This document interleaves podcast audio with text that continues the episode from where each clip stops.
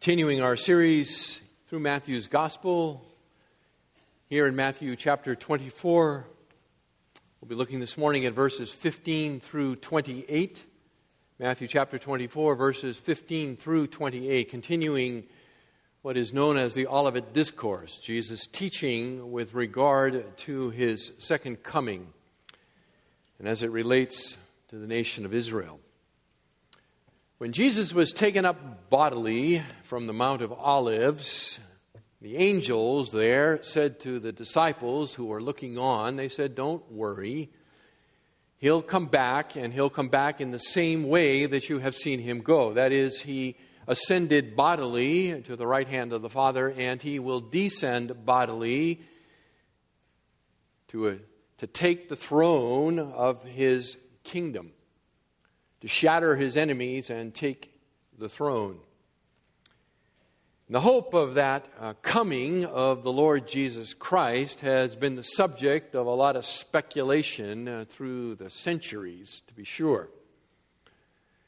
The problem is, is that uh, many, many people have failed to heed the words that Jesus gave in Matthew chapter 24 and verse 36 where he says, Of that day and hour no one knows, not even the angels of heaven, nor the Son, but the Father alone, because it is fixed in the Father's authority. He has determined that time, but that has not stopped people from offering their speculations, sometimes even their confident assertions of when this time will be. Date setting. Date setting is a very bad idea. But it is a very uh, tempting thing to engage in. It is really tempting as one looks around and, and uh, evaluates the events that are going on around us and our knowledge of Scripture and to attempt to put them together in some kind of a scheme that would, that would lay out a date for the, the return of the Lord Jesus Christ. Many, many have engaged in it through the centuries, as I say, and, and here's just a couple of more recent ones. So, for example, uh, Herbert W. Armstrong claimed that Christ would return before he died. Herbert W. Armstrong died in 1986. He was wrong. You, you know that, right? He was wrong. Harold Camping is another name. Harold Camping. He said that Christ would return in 1994. And then he said in 2011. Last I recollect, he's not putting dates out anymore, but saying it's to be soon. Jerry Falwell in 1999 said, the quote, probably within 10 years. Wrong. Wrong. No man knows the time. No man knows the time. It is tempting, to be sure, to try to nail it down. But we need to be restrained. We need to exercise restraint in such things. And I say this to you this morning as much as I'm saying it to myself. I need to be restrained in such things. But there are some things that we can state confidently. There are actually two things that we can state confidently. And I want to do that beginning this morning. This week and next week, two unmistakable signs of the second coming so that his people are not caught by surprise. No dates, just two signs. Signs given by Jesus himself. You remember the context here in verse 3, chapter 24. The disciples come to Jesus and they say, When will these things happen? Jesus having just foretold the destruction of the city of Jerusalem, the temple. Those disciples, confused in their understanding of Old Testament prophecy and believing that the destruction of the city of Jerusalem would portend the, the return of the king to crush his enemies and establish his kingdom, failing to, to understand the significant gap of time that would exist between the destruction of the temple that Jesus was talking about here, which occurred in AD 70, and the future destruction that is somewhat or, or some time out there that no man knows but God alone, they conflated those two events, and Jesus is separating that out for them. But they ask him here, What will be the sign of your coming and of the end of the age? He answers the question here in Matthew 24. He does answer their question. He gives them the sign, actually, two signs that they need to know. Two signs. The first is found in verse 15 and following, it is the sign of the abomination of desolation. The abomination of desolation. This is the first sign. This is an event that they can and should look for. Now, let me stop right here and, and say something. In the mystery of God, the return of Christ is, is an event that, that always hangs over each and every generation.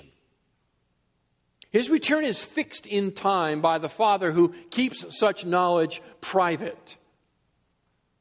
But each and every generation lives with the, with the possibility that it could be them.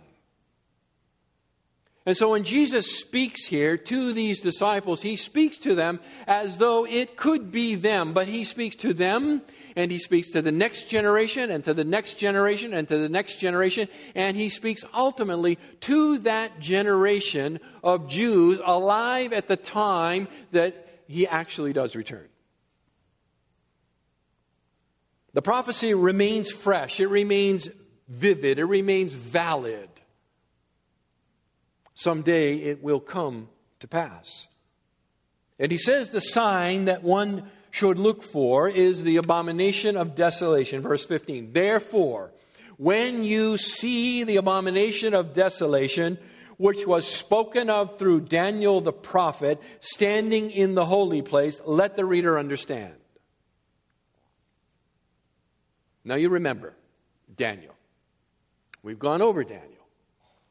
In Daniel chapter 9, he predicts a seven year period of time called the 70th week of Daniel. During that, actually, at the beginning of that seven year period of time, that 70th week of years, the little horn, first introduced in chapter 7, signs a treaty with the nation of Israel. He establishes a covenant of peace. He becomes their supporter in the world. That's what Daniel chapter 9, verse 27 tells us. In the middle of that 70th week, at the three and a half year mark, he breaks the treaty he has signed with the nation of Israel, and he becomes their worst persecutor. His reign of terror lasts for three and a half years until he is crushed by the return of the king, by the stone cut without hands, by the Messiah, by the Son of Man who receives the kingdom in the vision in Daniel chapter 7, verses 13 and 14. This is the prophetic scheme. Now, at the midpoint there, at the three and a half year mark, and it's variously spoken of in Daniel as, as a time, a times, and a half a time. It's spoken of 1,260 days. That would be 30, 42 months of 30 day lunar years, or, or months rather. At this midpoint, when he breaks his treaty, he sets up an image of himself in the temple in Jerusalem and demands the world worship him. At that time, the false prophet, the one energized by Satan, the one who, who is capable of producing all kinds of lying signs and wonders, somehow animates this statue so that it begins to speak. You can find this. Uh, keep your thumb in, in Matthew. We will be in Matthew, but we're also going to be a lot of other places. Go to Revelation 13 and take a look at verse 15 so you don't just have to take my word for such things.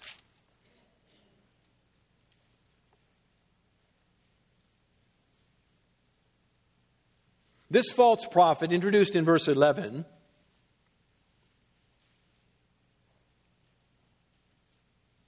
in verse 15, it says, It was given to him to give breath to the image of the beast, so that the image of the beast would even speak and cause as many as do not worship the image of the beast to be killed. Now, I don't know what that exactly means. But I will hold on to that piece of information and turning to Second Thessalonians chapter 2 and beginning in verse 3.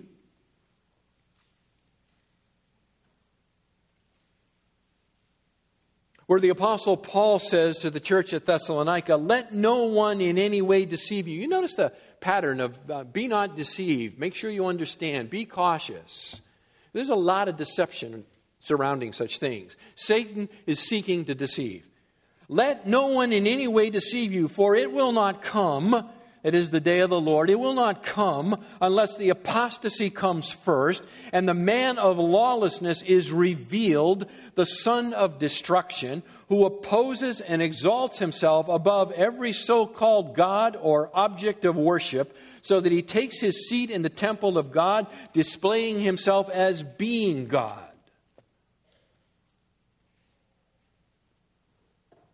The Antichrist, the little horn, foretold in Daniel 7, illustrated in Daniel 8 in the historic personage of Antiochus Epiphanes, who in 167 BC did set up an idol in the Holy of Holies, a statue of Zeus, and slaughtered a pig on the altar and demanded worship, defiling the temple. That as an illustration of this greater defilement to come when Antichrist himself enters into the temple in Jerusalem, establishing a statue of himself that the false prophet somehow animates so that it can speak and appears to be alive and demands all the world worship him, that is the Antichrist, persecuting all who refuse. A persecution that consists of intense economic persecution for all who refuse the sign of the beast, 666 can neither buy nor sell.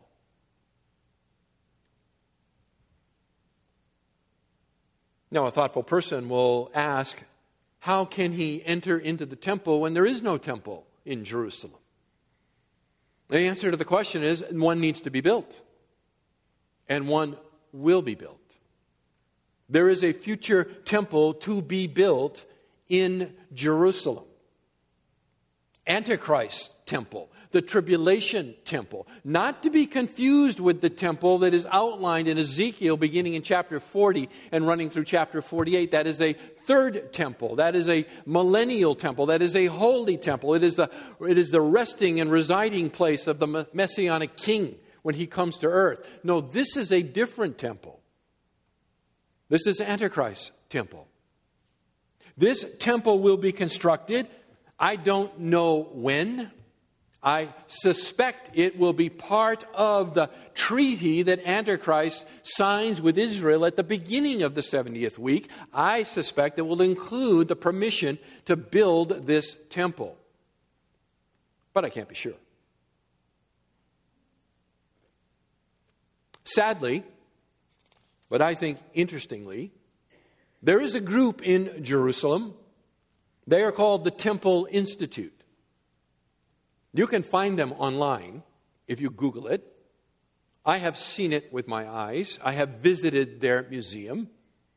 There at the Temple Institute and Museum, a group of very dedicated and sadly uh, misled and confused Jewish people are busily assembling all the necessities to begin temple worship again.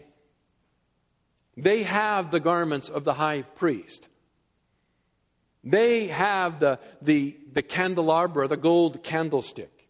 They have the altar of incense. They have the altar of burnt offerings.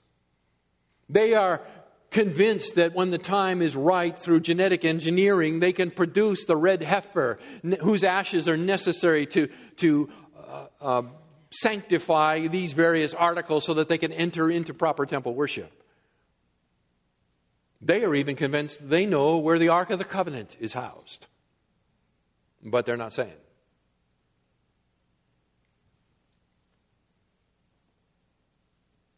Sometime, someday, in someone's lifetime, the temple will be rebuilt. The temple will be rebuilt. It is this temple that Jesus says in verse 15 of Matthew chapter 24 that will be defiled. When this temple is defiled, it is an unmistakable sign of the coming of the Lord and of the end of the age. Now, I want to look at this under four headings, as it were. This sign, this abomination of desolation. I want to look first at verse 15 itself a, a devastation to dread. I'm calling it a devastation to dread. Therefore, when you see the abomination of desolation, which was spoken of through Daniel the prophet, standing in the holy place, let the reader understand. Now, that is an interesting little parenthesis. There are no parentheses in Greek. This is English. There is a question of whether the let the reader understand are Matthew's words or Jesus' words. I think they're Jesus' words. I think they're Jesus' words. They appear in Mark, Mark 13, the parallel account. They do not appear in Luke 21, but Luke 21 doesn't talk about the abomination of desolation at all. I think they're Jesus' words. And I believe what they mean is that he is encouraging people to read and study and understand Daniel. Let the reader of Daniel understand. Take seriously the prophecies of Daniel. Pay attention to Daniel. Understand Daniel. Let the reader understand.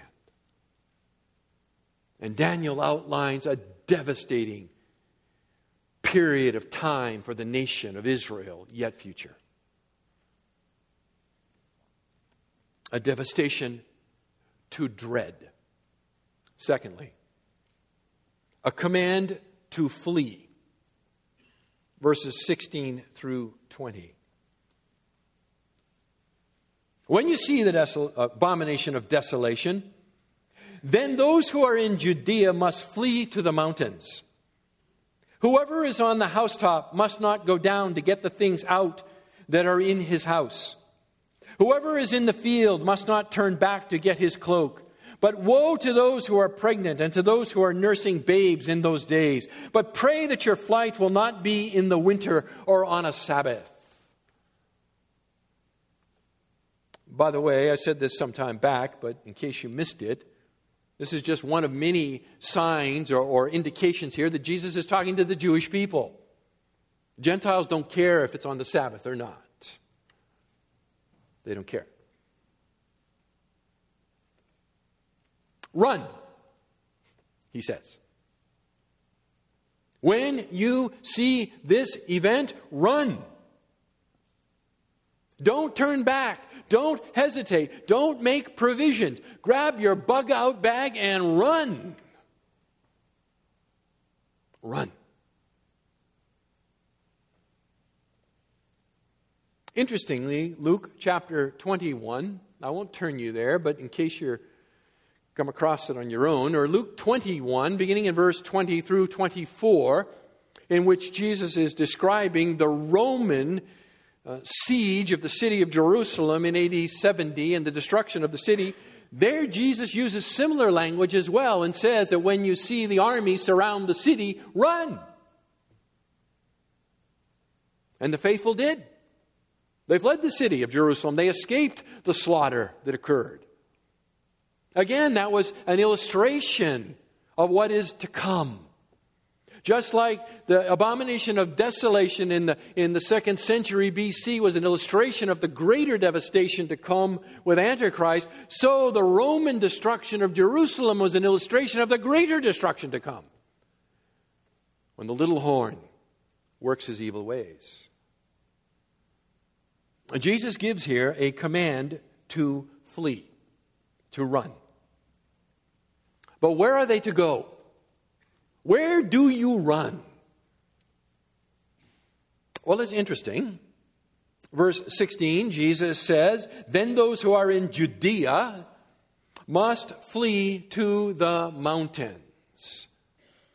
And by the way, through all of this, he is, he is speaking to the faithful among Israel, those who will heed and hear his words, those who will believe the, the scriptures. I mean, those that don't believe the scriptures wouldn't, wouldn't take any stock of this anyway. And in fact, those who would not believe the scriptures will find themselves worshiping the sign of the, of the beast, the image of the beast. But for to the faithful ones, he says, run to the mountains. Run to the mountains. Well, that doesn't exactly narrow things down a lot. But there's some additional biblical data that refer to this same event that help narrow the scope a little more. For example, turn to Revelation chapter 12.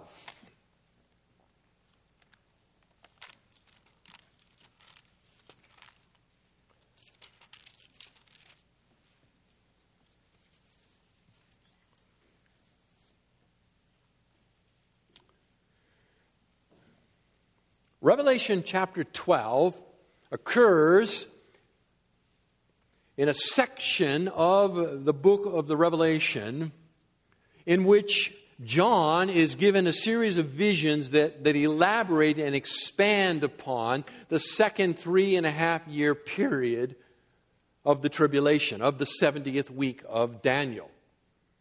In Revelation chapter 6, and we looked at this before, we see the breaking of the seals 1 through 6. The breaking of the sixth seal ushers, ushers in the midpoint of the tribulation. Following that, through, through uh, chapter 9, we see the sounding of the trumpets. You remember, it was seven seals. The seventh seal contained the seven trumpets, the seventh trumpet contained the seven bowls. And so when, this, when the seventh seal is open, there is an acceleration of judgments that occur during this second three and a half year period. In Revelation chapter 10, verse 11, now I'll just show this to you. It's, a, it's an important interpretive key to the book, so I'll just give it to you. Verse 11, Revelation chapter 10, it says, And they said to me, You must prophesy again concerning many peoples, nations, and tongues and kings.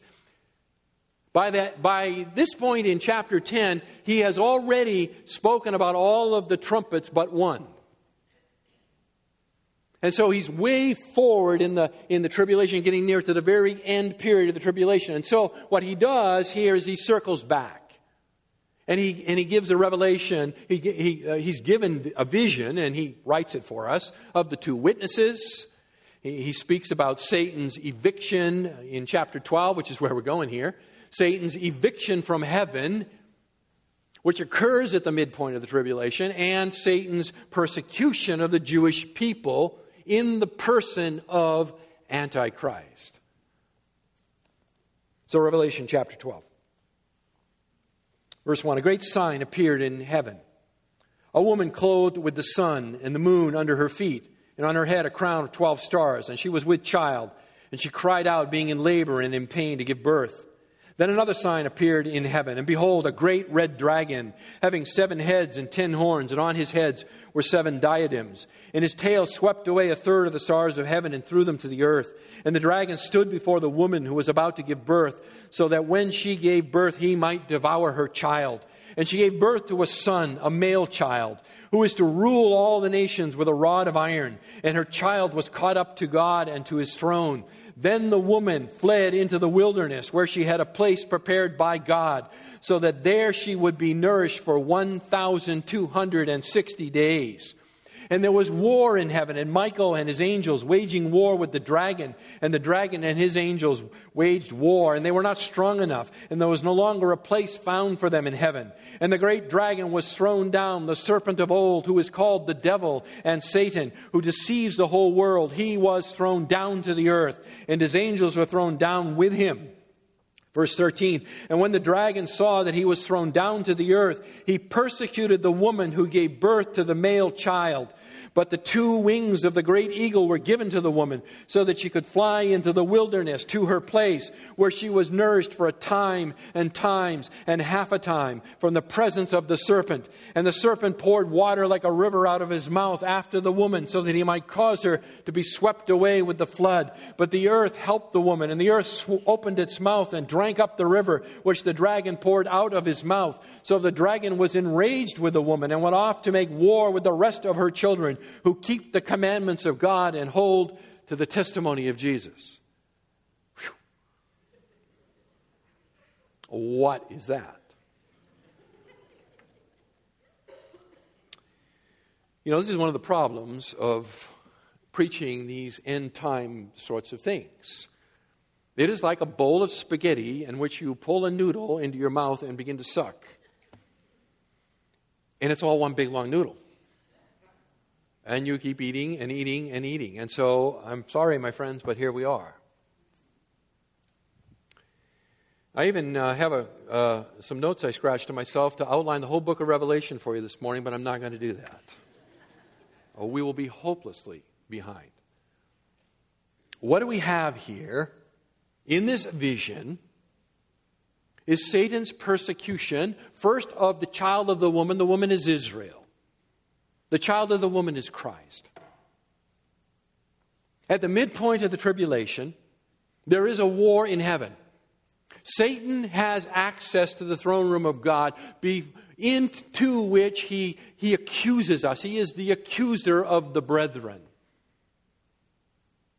At this point, he is evicted permanently from heaven. There is a war and the holy angels with Michael defeat them and cast them to earth. Satan knows at that time his time is short, we're told here, and he begins an intense persecution of the woman. That is the Jewish people. They flee. And they flee, it says, into the wilderness, verse 14. Verse 6 to a place prepared for them. And there they are nourished supernaturally. You see this in the, in the flood that is poured out, and the earth absorbs, you know, sucks up the flood so they're not washed away. You get the idea.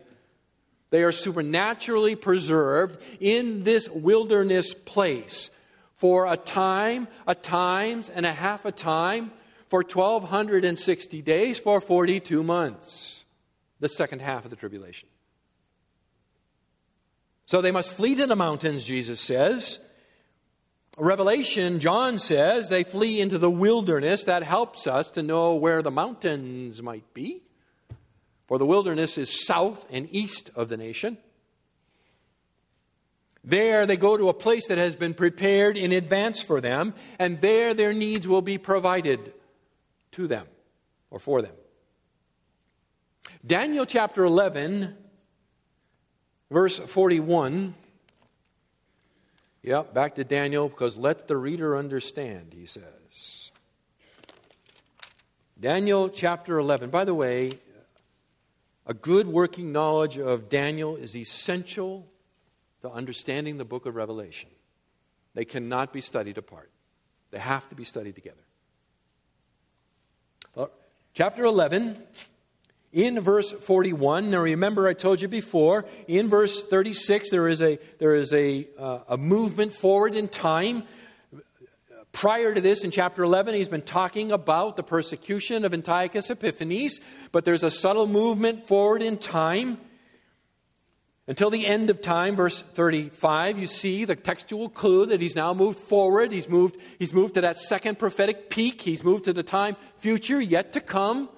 When the, when the one who is greater than and more vicious than Antiochus Epiphanes, the little horn, the Antichrist, is pursuing or persecuting the people of, of Israel. In verse 36 and following, it gives some description of who the Antichrist is, and wish I had time, but we don't today.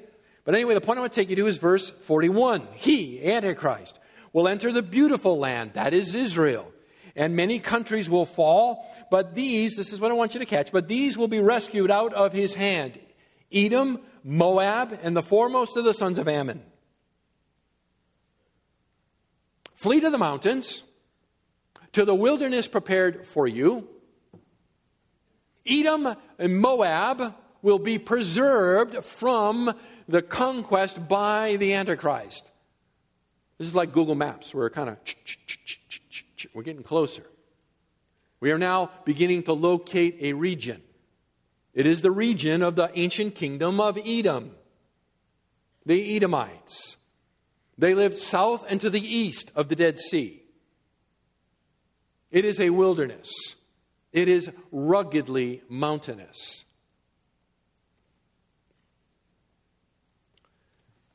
Isaiah chapter 33 adds another piece to the puzzle.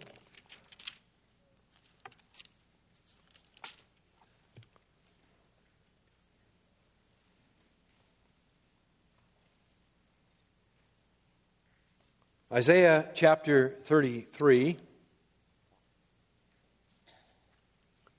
verse 14. There's a question in the middle of verse 14. It says, Who among us can live with the consuming fire? This is a judgment context. Verse 15. Answer, He who walks righteously. That one, verse 16, will dwell on the heights. His refuge will be the impregnable rock. His bread will be given to him. His water will be sure. Your eyes will see the king in his beauty. The commentators are nearly unanimous in understanding this prophecy as speaking of that day, that future day, when they will see, the righteous remnant of Israel will see their king. At that time, these ones will be in a refuge in an impregnable rock fortress, provided bread and water, and I think that's just speaking of provision in general, provided to them and they will be rescued by their king. An impregnable rock fortress. There is one other prophecy in Micah. Daniel, Hosea, Joel, Amos, Obadiah, Jonah, Micah. Micah. Micah chapter 2 and verse 12.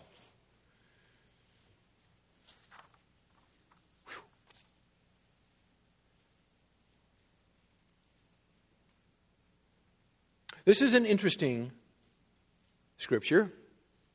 Not everyone is united on how to understand this.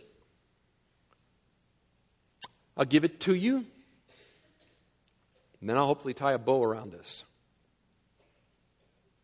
The prophet writes, I will surely assemble all of you, Jacob. I will surely gather the remnant of Israel. So, this is speaking of a time when, when the Messiah says, I will gather together the divided kingdom. I will bring the people of God, the remnant of God, together. That is, the, the faithful Jews, the believing Jews. I, I, am convinced that this is the Romans 11 26. All Israel will be saved. Paul says in Romans 11 26. I believe that's what he's talking about, is this group here. I will put them together like sheep in a fold like a flock in the midst of its pasture, and they will be noisy with men. It'll be crowded in that sheepfold, he's basically saying. Now, here's the interesting thing the, the Hebrew word here, translated uh, fold, is the word bazra. And in fact, the King James, uh, in translating this, says that I will put them together like sheep in Bozrah.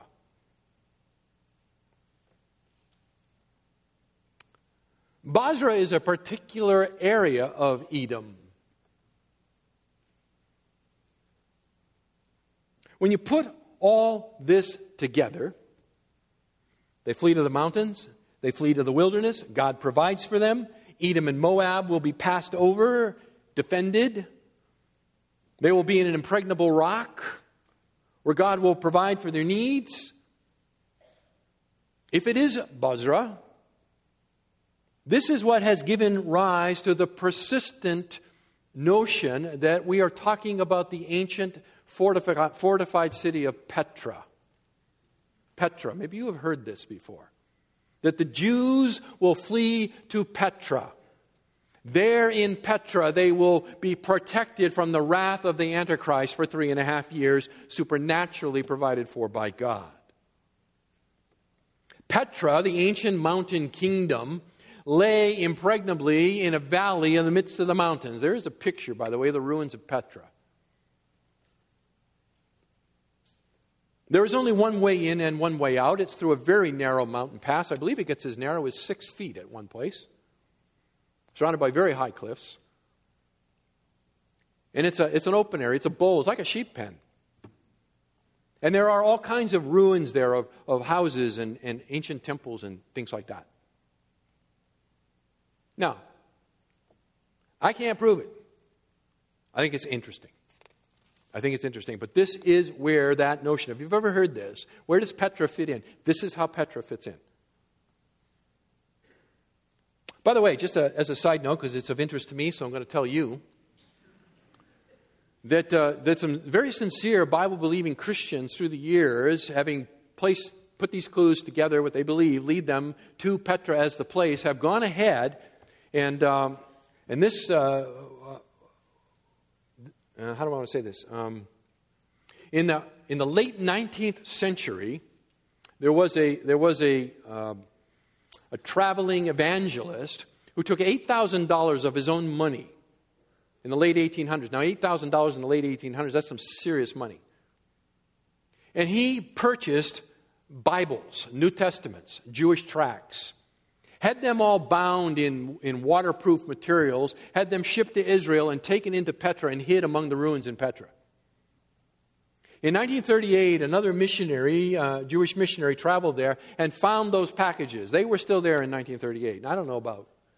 So when they filmed the, you know, the Raiders of the Lost Ark, and that part was there at Petra, I have no idea whether the film crew found them or not. Don't know. But it is interesting. The people took this seriously. They invested. Petra. Run. That's the big point. Run. Third, a promise to relieve. Back to Matthew. I think there's something wrong with the clock up here. It seems to be going too fast.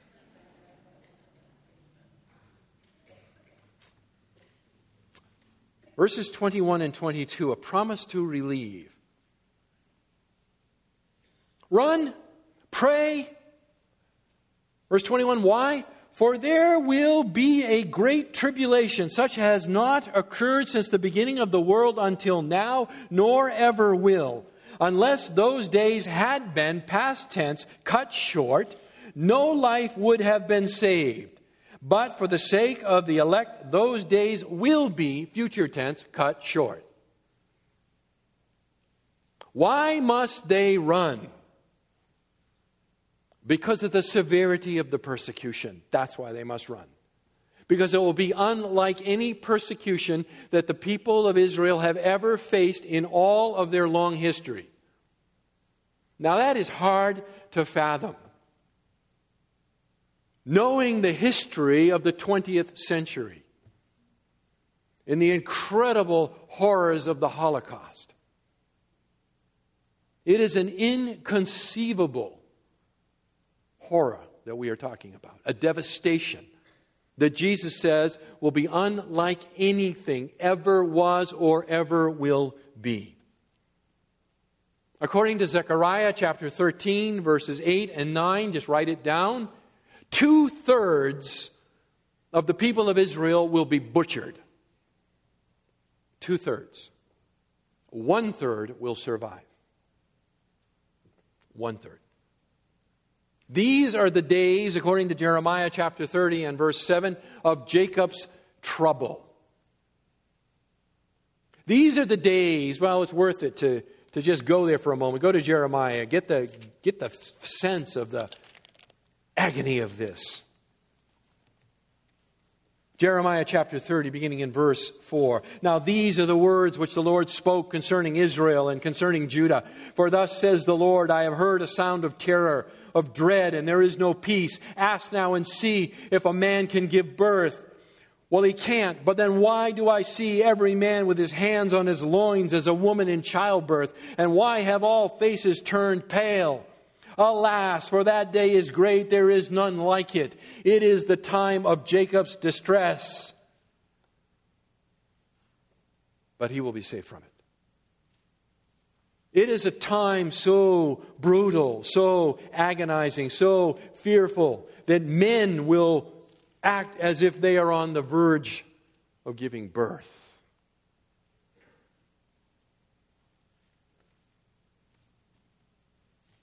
But look at this promise. Those days had been cut short. They had been cut short. What does that mean to be cut short? It has the idea of limited, the idea of curtailed. Cut short from what? I think the answer is cut short from what Antichrist planned. He planned to exterminate the people of Israel. And if he had been allowed more time, he would have succeeded. But those days were cut short. Back to Daniel again, chapter 12.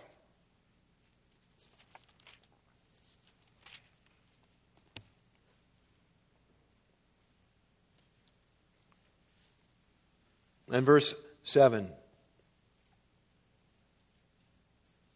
I heard the man dressed in linen who was above the waters of the river as he raised his right hand and his left hand toward heaven and swore by him who lives forever that it would be for a time, times, and half a time.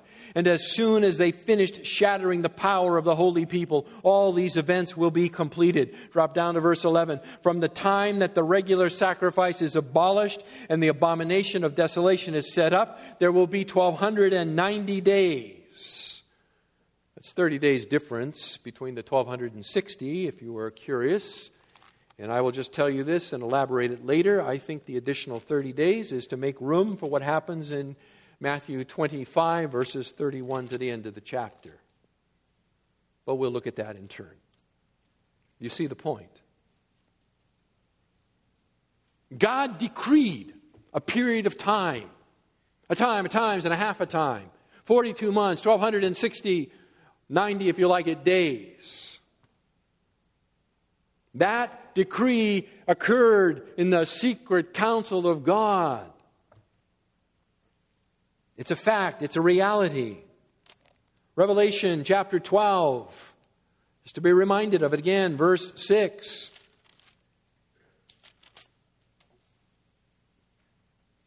The woman fled into the wilderness where she had a place prepared by God so that there she would be nourished for 1,260 days. Who cut the days short? Talk to me. Who cut the days short? God. God cut the days short. It's part of his eternal plan. Because if he hadn't, no one would survive. No life on this planet would survive. And why did he do it? Verse 22 For the sake of the elect. For the sake of the elect. For the sake of the remnant of the sons of Jacob. for the sake of the faithful Jews, those whom he will bring into the new covenant. Jeremiah 31. A promise to relieve the horror. Finally, a warning to wait. Verse 23 a warning to wait. And then, if anyone says to you, Behold, here is the Christ, or there he is, do not believe him. For false Christs and false prophets will arise and will show great signs and wonders, so as to mislead, if possible, even the elect. Behold, I have told you in advance. So if they say to you, Behold, he is out, he is in the wilderness, do not go out, or behold, he is in the inner rooms, do not believe them. For just as the lightning flashes from the east, or excuse me, just as the lightning comes from the east and flashes even to the west, so will the coming of the Son of Man be. Wherever the corpse is, there the vultures will gather. Antichrist will seek to draw out the people of God who are in hiding. They will hear Messiah has returned. He's out in the wilderness. Come see. Messiah is here. He's in the city. Come see. And Jesus warns them and says, Do not leave the place where I have put you. Wait until I come and get you at the end of the time, times, and half a time. False Christs, false prophets, great signs and wonders. Very interesting, huh? Great signs and wonders. Turn again to Second Thessalonians chapter 2. Let's get a little flavor for what we're talking about here. verse 9.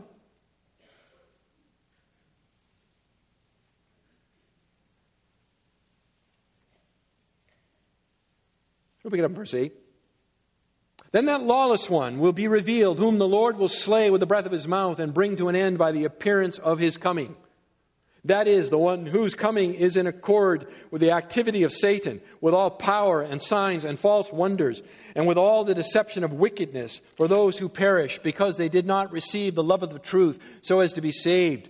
For this reason, God will send upon them a deluding influence so that they would believe what is false, in order that they may all be judged who did not believe the truth but took pleasure in wickedness.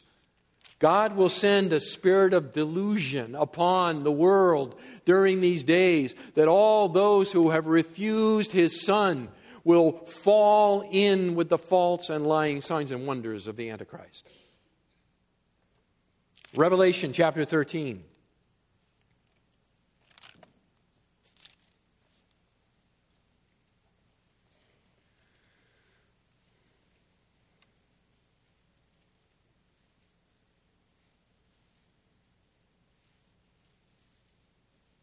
Verse 13 the false prophet. What we have is an unholy trinity Satan, the Antichrist, and the false prophet. Verse 13 He, that is a false prophet, performs great signs so that he even makes fire come down out of heaven to the earth in the presence of men. And he deceives those who dwell on the earth because of the signs which it was given him to perform in the presence of the beast, telling those who dwell on the earth to make an image to the beast, who had the wound of the sword and has come to life. And it was given to him to give breath to the image of the beast, so that the image of the beast would even speak and cause as many as do not worship the image of the beast to be killed. And he causes all the small and the great, the rich and the poor, and the freemen and the slaves to be given a mark on their right hand and on their forehead, and on he goes.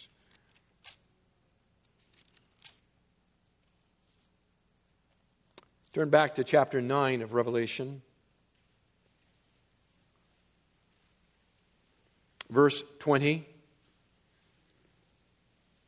The break of the sounding of the sixth trumpet. Again, you realize we are a good bit through the second half of the tribulation. Sounding of the seventh trumpets unleashes the seven bowls, which come like this and shatter the kingdom of Antichrist. What I want you to see, beginning in verse 20, after all of this awful judgment has been falling upon the world. And it says, verse 20, the rest of mankind who were not killed by these plagues did not repent of the work of their hands, so as not to worship demons and the idols of gold and of silver and of brass and of stone and of wood, which can neither see nor hear nor walk. And they did not repent of their murders, nor their sorceries, nor of their immorality, nor of their thefts. in the presence of the incredible judgments of God poured out on them, they refuse to repent. So God sends a deluding influence upon them, and they believe the false and lying signs, pointing to the Antichrist as the deliverer of the world. Jesus, Matthew chapter 24, back there, Jesus is warning the generation of Jewish believers alive at the time that they are in hiding stay hidden until I come get you. Zechariah chapter 12 speaks of that reality that Jesus will go forth. We often think that Jesus descends first to the Mount of Olives. Actually, I think when we put the text together, he comes to the Mount of Olives from gathering his people who are in Edom. The fight begins in the countryside, and then he comes to the city to deliver. And then he ascends the Mount of Olives. And then the Mount of Olives shatters in an earthquake, moving east and, or excuse me, north and south. And the people flee the city as it is collapsing through the gap that's opened in the Mount of Olives. I think that's the chronology. Stay in hiding. Don't come out. You will know verses 27 and 28. When I come, it will be obvious to all. For just as the lightning comes from the east and flashes even to the west, so will the coming of the Son of Man be. The parousia, the, the appearing of the Son of Man. It will be like a bolt of lightning flashing in the sky. You will not miss it. You will not miss it. And when we next week go to verses 29 to 31, you will see why you will not miss it because the sky, the heavens will be entirely black.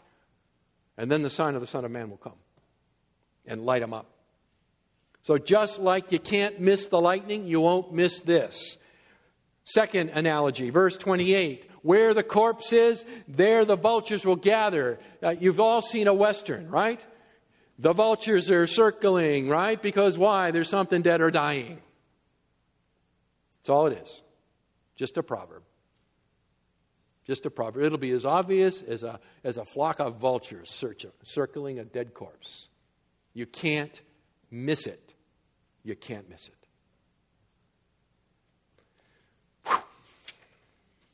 All right. That's enough. That's enough. Giving you a lot to process this morning. A lot to process.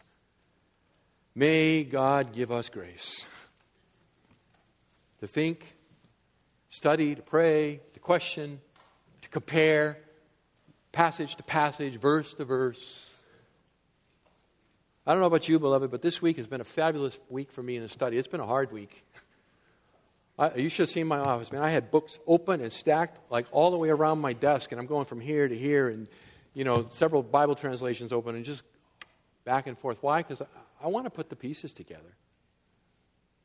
Let the reader understand, Jesus says.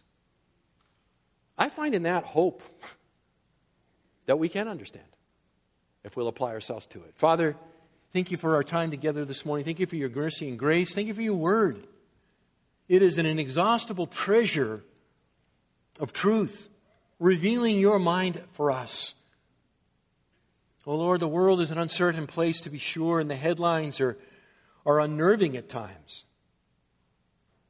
But our Father, we know whom we have believed. And we know that you are faithful to secure our souls to the very end. Come quickly, Lord Jesus. Restore peace to Jerusalem. Amen.